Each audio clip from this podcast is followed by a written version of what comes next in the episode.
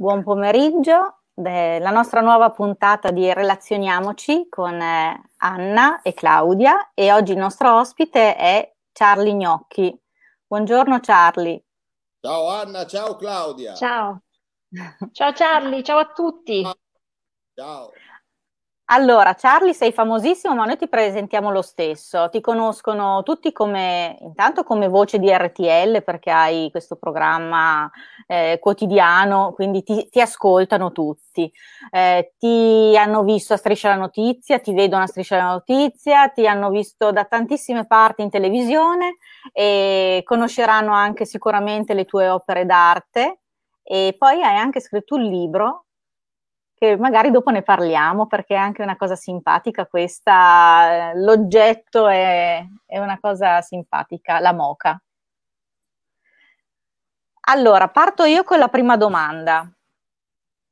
Charlie, l'ironia ti salverà la vita, la cantava Fiorella Mannoia eh, in una sua canzone. Tu pensi che sia proprio così? L'ironia può salvare la vita? Assolutamente sì, assolutamente sì. L'ironia e ci metto anche l'autoironia, perché bisogna essere anche molto autoironici per eh, superare le difficoltà di una vita. In questo caso io sono esistenzialista e dico la vita è difficilissima, però con l'autoironia e vedendo soprattutto gli altri personaggi, in particolare vedendo voi due qui sopra di me che sembrate due angeli custodio, oppure due...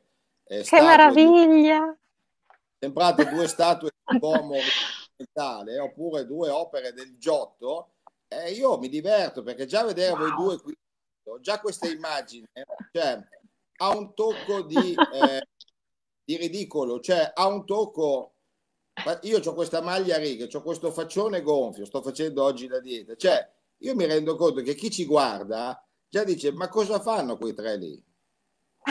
Eh già, e, e che sono sempre, sono sempre, in onda quelle due lì, poi sul eh, nostro canale sempre lì. sono sempre lì.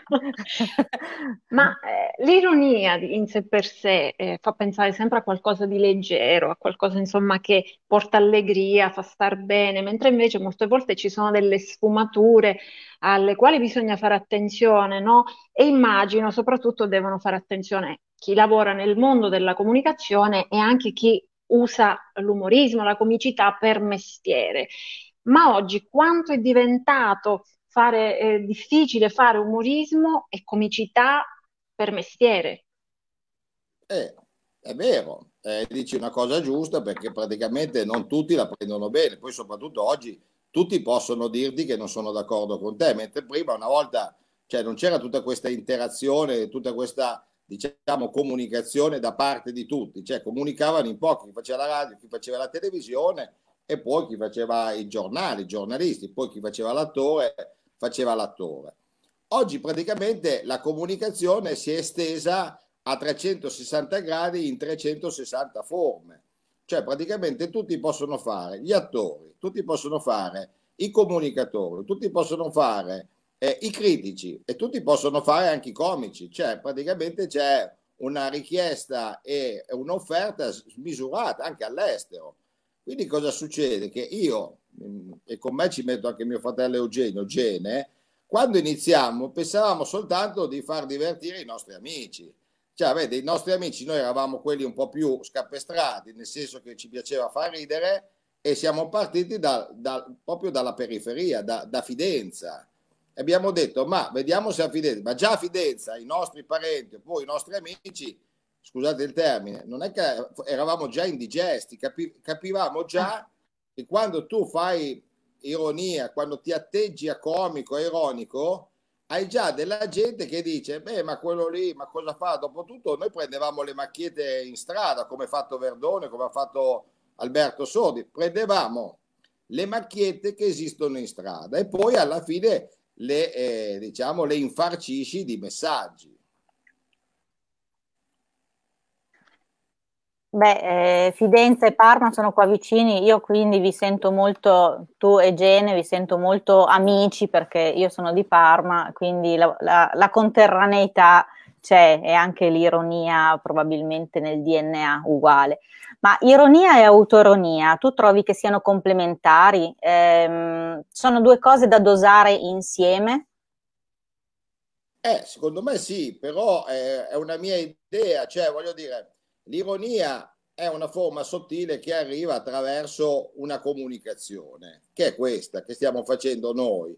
Noi cerchiamo di dare un aspetto leggero, ironico, perché dite, chiamiamo Charlie Gnocchi, cosa ha fatto? Io faccio vedere, non so. È andata via la voce. Io ho fatto un panettone che si chiama il Gran Coglione.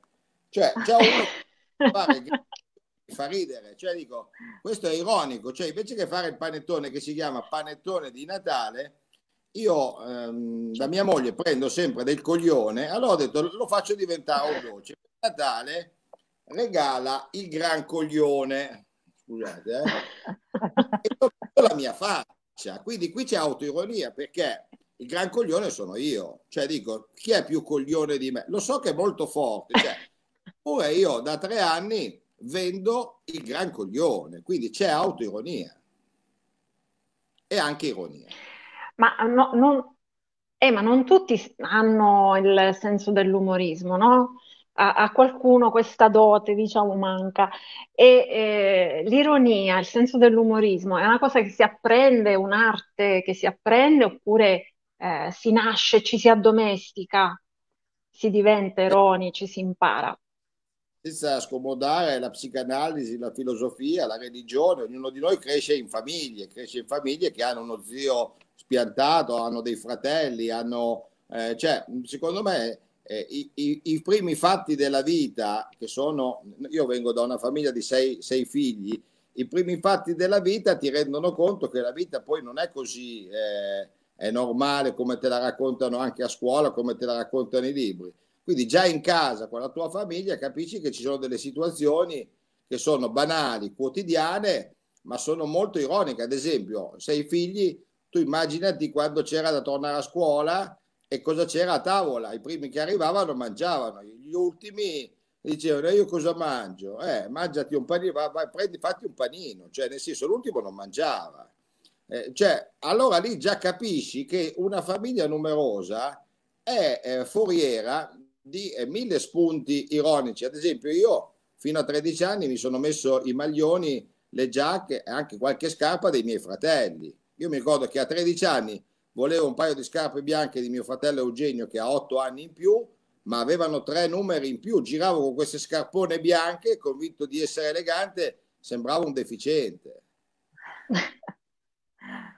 ma quando si parla di, di, No, no, di Anna, Vai, scusa, ti ho interrotto. No, sto dicendo in famiglia poi eh, ci sono tanti, sembrano personaggi, no? Ognuno ha il suo ruolo, il suo personaggio e da lì si può E poi prendere tanto spunto. Nella famiglia tutti, secondo me, partiamo da una radice comune, questi parenti, questi parenti acquisiti, questi zii, questi cugini, queste famiglie poi che sono sempre più disgraziate perché adesso le famiglie poi diventano delle famiglie straziate anche dalla, dalla convivenza, quindi diventano famiglie allargate. E quindi se le famiglie presentano tanti personaggi, sono i personaggi di una commedia. C'è chi li guarda come personaggi di una commedia, alcune famiglie sono molto seriose, forse non hanno questa voglia di vedere nello zio, nel cugino o nel lontano parente, nel cognato, una figura divertente. Io invece vedo sempre eh, nella famiglia eh, già un'idea un po' demenziale di dover stare insieme, ma a volte i caratteri sono diversi. Ironia, umorismo e comicità.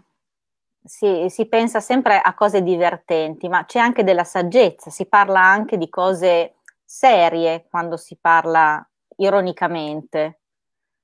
Sì, ah, se, sempre si parla cioè è un modo per sdrammatizzare una realtà che spesso è dura per tutti, cioè la, la realtà nostra, la mia e la vostra, presenta degli aspetti di quotidianità, degli aspetti di, eh, di sussistenza, degli aspetti legati anche alla nostra origine eh, geografica, alle nostre culture che non sempre sono uguali, il fatto che poi voi siete due ragazze, io sono un ragazzo, cioè eh, anche di sesso, voglio dire, di genere quindi che cosa succede? Succede che il nostro, nostro, stare al mondo, ognuno di noi lo, lo esorcizza come può.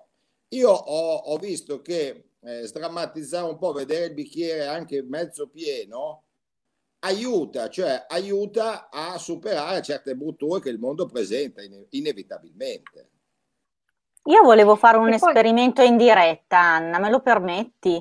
Prendiamo sì. ad esempio le notizie di Google News, no? L'ho aperto adesso. La prima notizia in alto, si può, prendo un titolo a caso, no? Si può commentare in vari modi.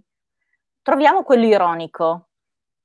Eh, prima notizia è Covid, bollettino Italia del, di oggi, 22 aprile, contagi coronavirus, dati Italia e regioni. Come si può commentare ironicamente una notizia del genere?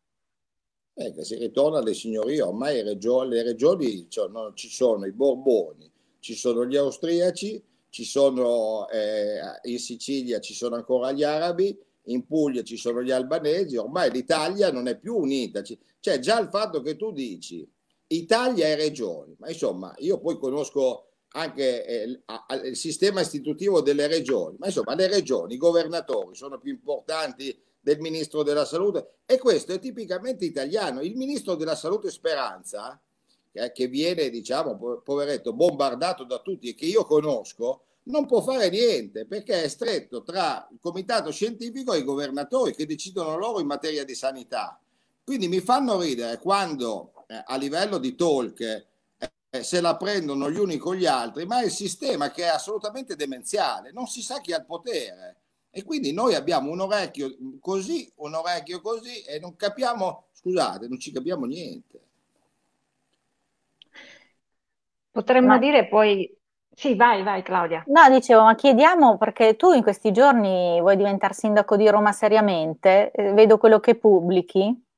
Sì, oggi ho fatto una chiacchierata con Tosi, sindaco di, eh, che ha fatto due volte sindaco a Verona. Io credo veramente che posso fare il sindaco e posso essere meglio di Beppe Grillo. Primo perché ho una laurea, primo perché sono più equilibrato e non urlo quando faccio, non mando a fanculo nessuno, ascolto un po' tutti, per me è un po' più lunga perché io ho questa messa anche un po' da prete di provincia, io ascolto, sono sempre bravo, non, non mi incazzo mai. Invece lui, l'ho visto anche nell'ultimo video che ha fatto su suo figlio, ha pestato una merda grossa come una casa, cioè ha sbagliato, ha sbagliato con le donne, ha sbagliato con la giustizia, ha sbagliato col partito. E deve dire, ho sbagliato, è uno sfogo di un papà, ma, eh, ma, come si fa a difendere uno che era in Sardegna, con altri tre in Sardegna, già uno dice nella villa Porto Cervo e già ti, ti, sta sui coglioni perché lui sta sulla villa Porto Cervo. Sono tre che noi non ce l'abbiamo, che noi non ce l'abbiamo la villa Porto Cervo.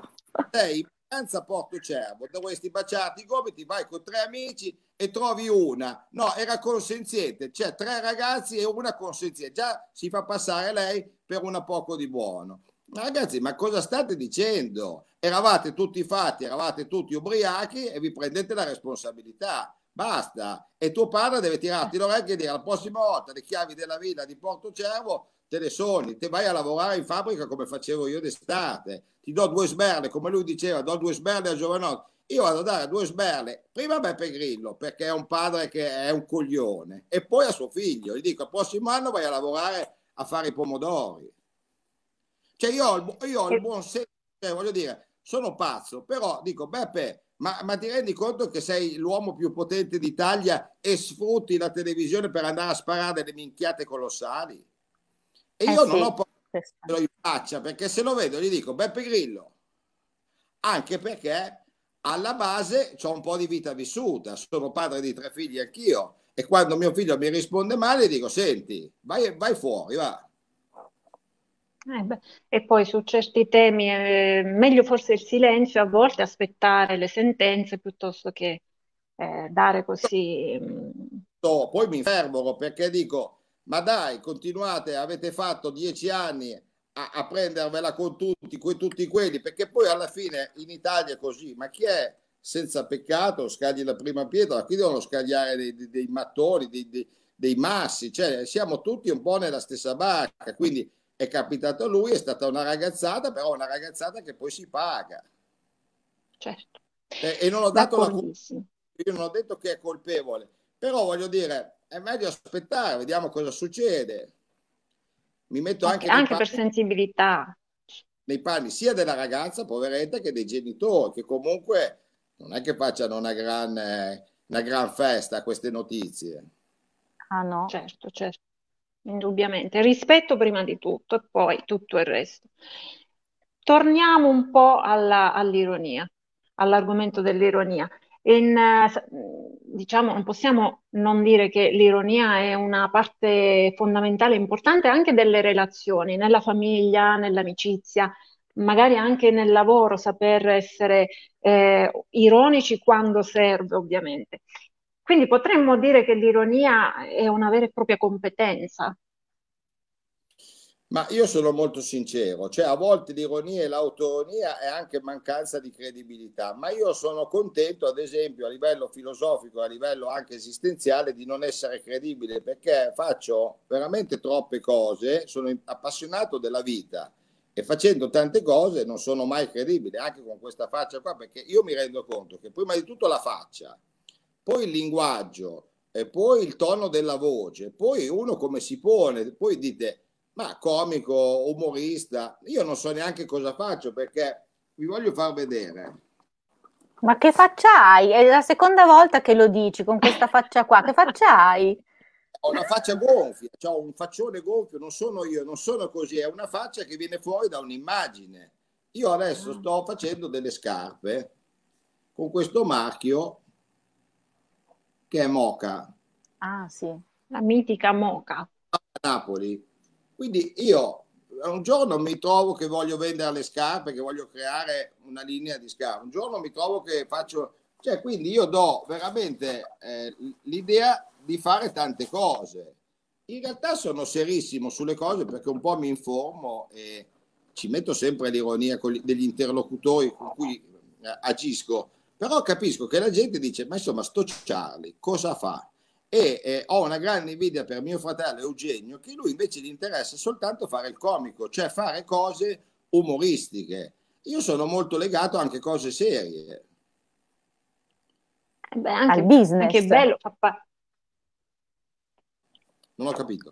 Anche al, al, business proprio, perché ti metti a fare scarpe, fai eh, panettoni. Eh, una sono uno che vuole cambiare il mondo con la mia creatività, cioè sono convinto che i miei prodotti in un qualche modo eh, possano cambiare il mondo, che qualcuno sia in sintonia col mio modo di ragionare o di proporre arte. Però in questo mi rendo conto che siamo tanti, ognuno propone la sua arte e uno dice, vedo, e mi dice, ma cosa fai? Le scarpe, vendi i panettoni oppure fai dei CD? Questo è il CD che ho fatto Mal di Mare, l'ho fatto qualche anno fa e poi faccio altre cose, faccio dei prodotti, cioè creo dei prodotti, tra cui anche il libro, perché ne ho fatti una decina, che poi vanno nel mondo, poi qualcheduno, a qualcheduno piacciono, a qualcheduno no.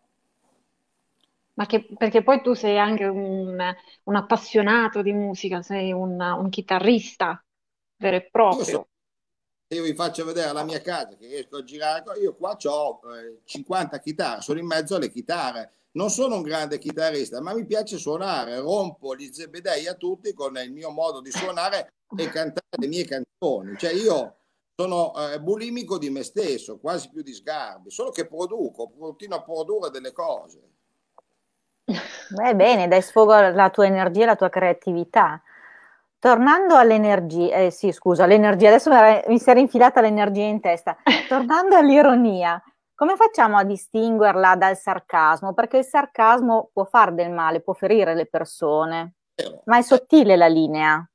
Beh, il sarcasmo è, è, molto legato a un humor noir, cioè il sarcasmo è molto elegante, è, è colto, si basa sulla dialettica, sul, sul, sul, chiaro sul, sul chiaro e l'oscuro, si basa anche sul fatto che c'è un'analisi dei comportamenti delle persone, quindi il sarcasmo è una forma molto elevata che spesso diciamo fa, fa ridere, diverte, perché comunque l'umorismo è anche vedere il difetto, vedere la gaffa degli altri, quindi il sarcasmo è potentissimo così come la satira, però anche la satira come il sarcasmo sono molto intellettuali, cioè sono, mm, richiedono una chiave di lettura che è abbastanza forbita, abbastanza intelligente, abbastanza colta, così come la satira. Cioè non è appan- non è appannaggio di tutti. Mm. Ma nel, nel, nel tuo mestiere, in particolar modo parlo della radio, dove si usa molto la, la voce e bisogna anche tenere agganciato l'ascoltatore, no? E l'ironia può aiutare molto in questo. Ehm, io penso a quando hai delle giornate no, e comunque bisogna cercare di essere comunque divertenti, quando magari non ci si sente tanto nello spirito, come fai? Svelaci qualche segreto. Hai ragione, è il mio mestiere, cioè come uno va in negozio, come uno va in fabbrica, il mio mestiere è tenere uno standard di ironia, di personaggio. Io mi chiamo Carlo Ghiozzi, però il personaggio che presento è Charlie Gnocchi, un personaggio scanzonato, a volte anche un po' tonto, a volte un po' ironico, cioè un personaggio che comunque ha queste caratteristiche. Io mi impongo e lo impongo a tutti quelli che lavorano con me da, da 30 anni che quando si accende l'on air, quando si accende il microfono, abbiamo questo compito nei confronti del nostro pubblico, essere simpatici, cioè non dico neanche essere eh, super comici, però essere simpatici, dare una cosiddetta eh, sorta di umore, di umore, che non è umore positivo o negativo, dobbiamo dare un'idea. Io ho la fortuna di avere questa voce che all'inizio odiavo, che è molto riconoscibile e che con questa R, questa inflessione, dà l'idea di una macchietta, di una macchietta popolare, cioè non ho una voce imperiosa. Quindi una volta che ho ca-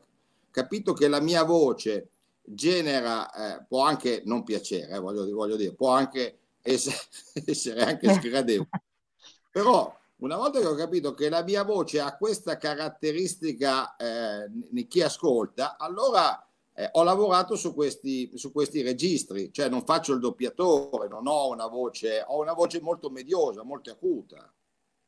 E spesso la uso in modo anche futurista, cioè io uso anche la voce in modo eh, cioè a volte secco, cioè perché la radio non è soltanto un discorso, a volte la voce è anche un'interazione tipo oh, eh, eh ciao, ah. cioè a volte si fanno anche dei versi, cioè in radio non è necessario fare sempre la frase compiuta o la consecuzione. A volte la radio è anche un'idea di divertimento tra amici, perché la gente deve immaginarti. A me piace moltissimo la radio, infatti. Ma noi siamo sui social. Come trovi la comunicazione sui social? Ci trovi dell'ironia in quello che leggi in giro eh, o prevalentemente trovi altre cose? Eh, a me i, so- i, social piacciono molto e piace molto questa cosa che stiamo facendo. Io ne vado pazzo perché ho, ho sposato la causa social, soprattutto questa, quella di poter dire delle cose, di poterci confrontare con voi e quindi di avere anche spesso nelle, nelle cose che faccio, infatti dopo farò una diretta con mio fratello Gene dove lui fa un opinionista in cui la gente parla, cioè la gente eh, dice la sua opinione, può anche intervenire. I social sono una nuova forma di, eh, di libertà, anche se però vanno un, po', vanno un po' dosati, non vanno solo presi per vero, vanno presi per quello che sono. Ecco, sì, secondo me magari... bisogna distinguere. Sì, c'è anche un po' il fatto che eh, spesso eh, qualcuno pensa di fare ironia, soprattutto quando si toccano certi argomenti un po' delicati, e magari lì si, si rischia di sbagliare, di, di creare un po' di confusione. Però io ad esempio ho un gruppo Facebook che, che ho fondato tre mesi fa che si chiamano i Pirla, proposte italiane, rilancio, eh, lavoro, arti e mestiere. Pirla. Il simbolo è una vecchia in moto con la famiglia allargata, guida una vecchia con la famiglia allargata e vanno in moto verso il futuro e hanno anche il cane, la famiglia allargata e vanno in moto. È una roba assolutamente demenziale, ma parte da un principio. Pirla sono quelli che decidono, noi poveri Pirla, perché Pirla in milanese è uno che, che abbocca una brava persona un po' credulone allora voglio dire, noi effettivamente siamo persone che tutti i giorni facciamo un mestiere, facciamo una cosa e subiamo le decisioni dei potenti. Io dico, faccio una fatica terribile a far capire questa idea autoironica ai Pirla, però siamo diventati nel giro di tre mesi 8.500. Voglio arrivare a 10.000 per vedere se eh, capiscono un po' questa idea di aggregazione attraverso l'autoironia dico che si fa, si fa molta fatica. Eh, forse anche perché... io sono una pirla. io de- devo diventare una pirla, è vero? Ho l'invito e adesso diventerò anch'io. Questo termine anche per un, diciamo, un escamotage comunicativo, tipo primo sindaco Pirla a Milano, primo sindaco Pirla a Roma. Cioè la gente eh, dice capo dei Pirla, ah, anch'io sono Pirla, perché è un modo anche per esorcizzare la, la quotidianità. Eh, però non c'è il rischio anche... che una cosa seria come la politica, per esempio, no? eh, mischiata con l'ironia non sia capita. Sì, cioè, anzi, devo dirti la verità, era quello che avevo previsto, perché ti dirò anche che io sono uno studioso delle ideologie, sono molto legato alla, filo- alla filosofia e alla nascita delle, delle ideologie dei partiti. Quindi dopo averli studiati, dopo essermi infarcito di storia patria e storia dei movimenti, ho detto ma adesso non è il momento di ideologia, è il momento di riunirci sotto un cosiddetto buonsenso comune, cioè eh, ragazzi, invece che essere destra e sinistra, mettiamoci sotto l'idea che l'Italia è un po' sotto e ci diamo intanto una mano e ci conosciamo e cominciamo ognuno, tu a fare il tuo mestiere, tu il tuo e io il mio. Cioè, dietro c'è in realtà uno studio profondo che è quasi, è quasi un manifesto, quello dei Pirla. E quindi accetto anche, ho, ho messo in preventivo che la maggior parte delle persone non mi prendano sul serio, perché è, fa parte appunto di questa autoironia e ironia che noi diciamo. Quindi ho detto liberi, siete liberi di postare, infatti postano delle cazzate eh, spaventose. Quindi li lascio liberi e poi dopo dirò, beh, lasciando un movimento troppo libero, ognuno dell'individualismo, si scopre che molti si scocciano e allora ritornano dai partiti che dicono eh, operai da una parte, padroni dall'altra, cioè ritornano poi alla vecchia storia e secondo me quella invece è finita, non esiste più. Però pensa vabbè, Charlie, scusa eh? Anna, pensa Charlie, se facessimo un esperimento se tu cambi il nome del tuo gruppo, da Pirla lo chiami il partito, cioè il buonsenso, ci scommetti che ne, i tuoi 8.000 diventano 16.000 in un mese? Io infatti ti ringrazio, infatti la mia idea era di arrivare a 10.000 Pirla e poi fondare l'associazione APRI, che è un'associazione diversa. Eh, il partito del buonsenso, il buonsenso era, era, stato previsto. E infatti io ho insistito un po' da artista eh, pazzo quale sono sul fatto che si sentissero pirla. Perché il partito del buonsenso in effetti suona non da Charlie Gnocchi, è un partito fatto da una persona che ha il buonsenso, quindi non c'è la trovata tipo gran coglione, mal di mare, cioè non c'è l'imprimatur di Charlie Gnocchi. Molto probabilmente dicono, beh allora Charlie Gnocchi vuole fare sul serio, allora ci potrebbe essere anche da parte di altri l'idea, beh allora Charlie Gnocchi non è più quel pazzo un po' giocherellone che è sempre, ma vuole fare il politico serio.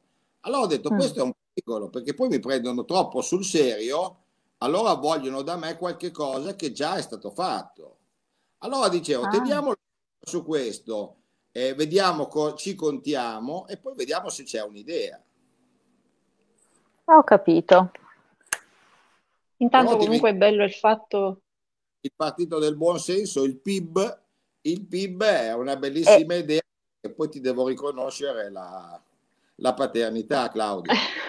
Beh, vabbè, se tu dopo diventi capopartito, io curerò la comunicazione, siamo a posto. Eh, è già stato tu e l'Annalisa curate la comunicazione. Ora diamo l'Italia in due, l'Annalisa mi fa la Sicilia, le isole, il sud e tu mi fai tutto il nord. Tutto il nord. Bene, e ci allora. mettiamo le ali da angeli, eh? Sì, ali lo dico, sì. eh, domani cambia il partito, i PIR si chiamano PIB, è il partito del buonsenso. Vai, vedrai come vedrai io vola. Mi, io mi fido di te, cioè i Pirla ho, ho, non so se il gruppo Facebook posso cambiare nome così. Il gruppo Facebook sì, sì, sì. Anni si svegliano e si chiamano il partito del buon senso, oppure il buon senso, buon senso pirla, però. Quando sentono la parola pirla molti si offendono. Eh sì. Sì, sì. È tipico delle persone che comunque giustamente sono un po' diffidenti. Mm.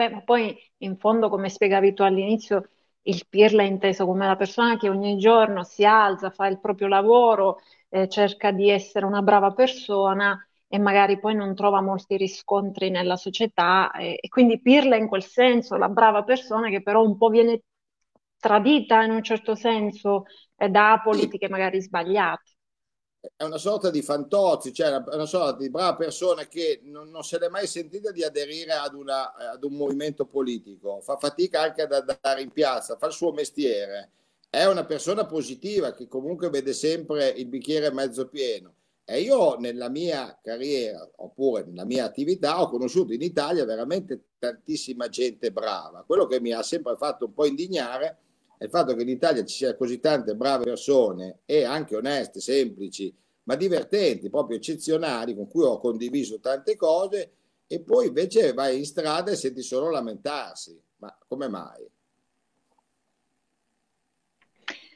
Eh sì, dovremmo anche... No, come facciamo, facciamo? contro la come lamentela? Eh, lì contro la lamentela niente, l'accetti, sai che ci sono delle persone che comunque sono lamentose, le eviti perché se ti attaccano la mattina, se tu inizi la mattina con uno che ti fa quattro lamentele, ti deprimi, cioè voglio dire, eh, tutti ci alziamo la mattina con tutte le, le problematiche nostre, delle nostre famiglie, dei nostri cari e del nostro eh, lavoro, di tutto. Ma se tu alla mattina ti sobbacchi anche uno, come io dico a Fidenza, uno peso, a Fidenza si dice la parola peso, in, in, eh, allora se io mi vedo quattro persone peso, ad esempio vado in radio e le prime persone che incontro sono quattro che invece che darmi l'umore, darmi la serotonina del mio programma, mi, mi tirano giù, io dico vabbè ma chi sono io? Io non faccio mica lo psicanalista. eh sì, vero. Poi alla fine l'ironia serve anche magari quando ci sono queste persone un po' pesanti, a volte c'è sempre la, la battuta ci sta, un po' di ironia per riportare un po' di equilibrio e far capire che alla fine eh, sempre vittime non, non si è, insomma bisogna anche muoversi, fare, reagire anziché lamentarsi. No, quando vado alla radio mi avete detto ma tu sei sempre così beh io mi carico per, perché devo in quelle due ore devo trasmettere l'energia di uno eh, diciamo allegro, simpatico. Quindi se non mi carico con delle persone che mi fanno fare un sorriso, che mi danno già una carburata, una sorta così di allenamento eh, o di riscaldamento prima di iniziare una, una, performance, quindi sia in uno spettacolo, beh in uno spettacolo si è più concentrati, sia quando si fa qualche cosa, hai bisogno, soprattutto nel mio settore, nel settore ironico dell'intrattenimento divertente, di avere una certa rilassatezza, perché se tu hai dei problemi, sei pieno di problemi, è difficile che tu vada sul palco, in radio o in televisione con questa energia. Eh, certo. Poi non si trasmette neanche a chi ascolta, bisogna aiutare, eh, poi si ha una grande responsabilità a parlare a tante persone. Quindi cioè, ho i problemi di tutti, anche problemi, cioè, voglio dire, eh, non, non, sono una persona che non ha i problemi, non li conosco, li conosco tutti, conosco i problemi della salute, i problemi della famiglia, i problemi dei figli, i problemi dei soldi, cioè, eh, voglio dire, sono uno pieno di problemi come tutti, però cerco di non dare agli altri questa idea che, ci sono, che i problemi non si possano risolvere. Vogliamo dire qualcosa sul tuo brand della Moca? Sì, grazie. Io da una ventina d'anni disegno delle moche, cioè do alla moca un, un simbolo, un valore simbolico, è una, eh, la moca, quella che fa il caffè, la Bialetti, la classica Bialetti, rappresenta una figura tradizionale che abbiamo tutti in casa. Io la svito e mi sono accorto che ha una forma rinascimentale, sembra una donna, cioè la moca ha una figura anche onirica. Da lì ho cominciato a disegnarla tutte le mattine, la disegnavo con dei pennarelli, cioè io sono pieno di pennarelli, di pennarelli. Come a scuola, uguale. E poi che cosa facevo? Eh, poi eh, mettevo il caffè sui pennarelli, cioè buttavo un po' di caffè, io mi alzo presto la mattina alle 5 e mezza, ho cominciato a fare eh, questo stile, questo sistema di disegno della moca che poi eh, slabra il colore con il caffè stesso. e alla fine mi sono ritrovato ad aver disegnato 20.000 caffettiere, via. Accidenti. Poi la caffettiera in sé per sé, la moca è anche un, un simbolo. Questo è il, è, il, è, è il, mio libro, no? E hanno messo un mio disegno, hanno trovato un, una mia moca che avevo disegnato un po' colorata, così un po' anche, devo dire, una delle più un po' sfigate, però hanno messo questa. Poi io la moca, adesso qui non ve la posso vedere, però la tratto anche un po' come pop art. Ah sì, Comunque Quindi, sei molto bravo eh, nel disegno. No, sono, sono mediocre, non sono... No, Oppure, per me sei molto bravo. Anche in un modo un po'... cioè tipo la carta. Come artistico.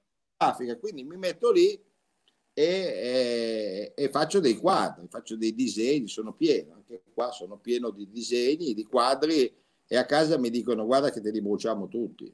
No, devi fare delle mostre, Charlie, devi fare delle mostre in giro per l'Italia, quando riapriranno ovviamente, entro le 10 di sera, perché poi alle 10 tutti a ah. casa.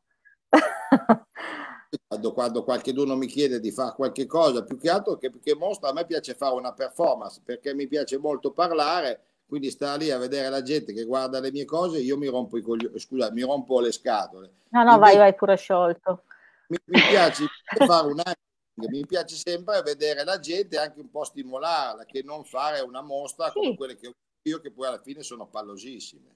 Ma ci vuole una mostra dove ci sono i tuoi quadri, i tuoi disegni e poi tu che suoni. Una performance. Eh, uniamo le due cose, visto che da uniamo, là... Guarda, noi siamo, già, noi siamo già lì che tu la stai per organizzare lì da te, io qua da me. L'abbiamo già in mente. Eh sì, sì, ci vuole, la chitarra ci vuole. Oh. Io... Il momento musicale. Dai, vediamo no. se... se... Che avevamo perso per un... Cazzoccine sceme e oggi ne ho fatta una scema, però eh, non so se è giusto farvela sentire perché, perché? Canzoni mi stancano anche a me. Io non faccio canzoni che durano più di un minuto perché io ho un po' la sindrome di annoiare e quindi le faccio durare poco.